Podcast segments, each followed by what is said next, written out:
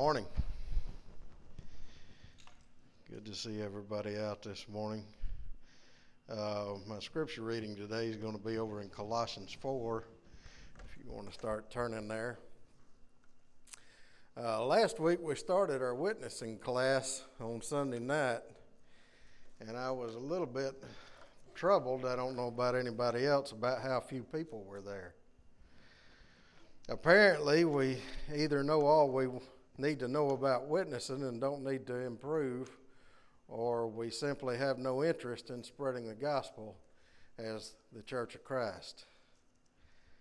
Or perhaps we think that there's no reason to have a plan, we should just wing it and depend on the Spirit to take over from there. While the Spirit does give us strength and give us answers, I've recently started a book called Tactics by Gregory Koukl in addition to attending the class, not because I'm so good, but because I'm so bad.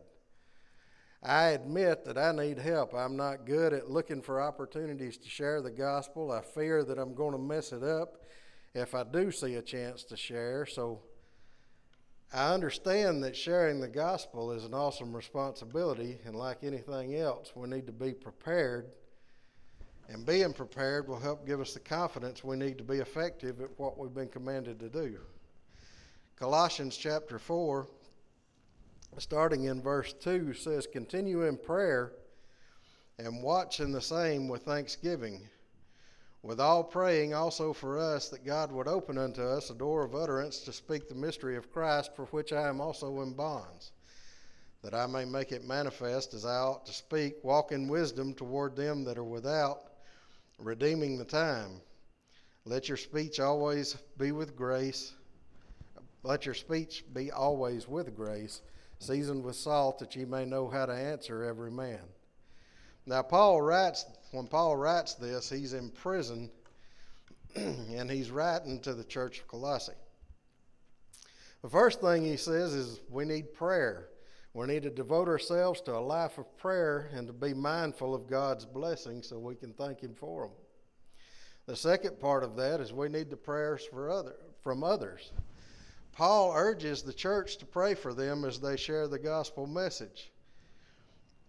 He understands that us praying one for another makes a colossal difference in our life as we try to walk it out in the world. I know uh, Brother Israel, probably been, I guess, a year ago, uh, he texted me one day and wanted to start a prayer pact. And over a certain amount of time, five of us were going to pray for each other every day.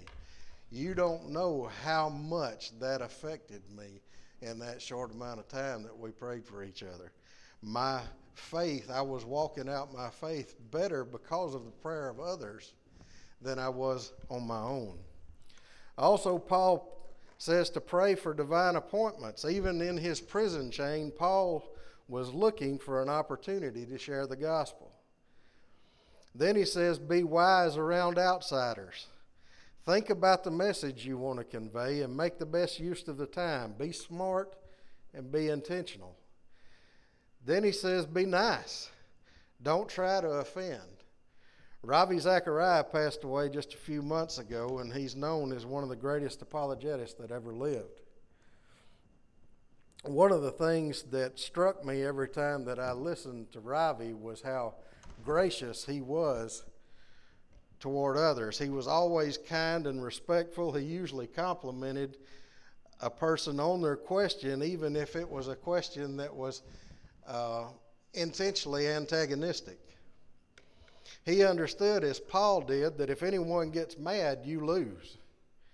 You may have won the argument, but you've lost the opportunity to lead somebody to Christ. Finally, Paul says, have a plan. Or as Gregory Kogel, put, Koukl puts it, be tactical. This is where our training comes in. Classes like Sunday school, like our witnessing class tonight, are excellent opportunities to learn how to be more effective in filling our primary objective. I think it's time for Christians to put aside our apathy and get back on task. We're here to expand the kingdom to win souls for Christ. Yes, God pulls them out of the fire, but it's up to us to tote the rope. Heavenly Father, we thank you for this opportunity to come out and study your word, Lord. I ask that you just light a fire under your church. Please help us to understand how much we need to affect our world today for you. Lord, help us to see opportunities to share your gospel with others. Help us to set aside the apathy that's bogged us down for so long. Shake off the dust and wake up and get back to work. We ask these things in Jesus' name. Amen.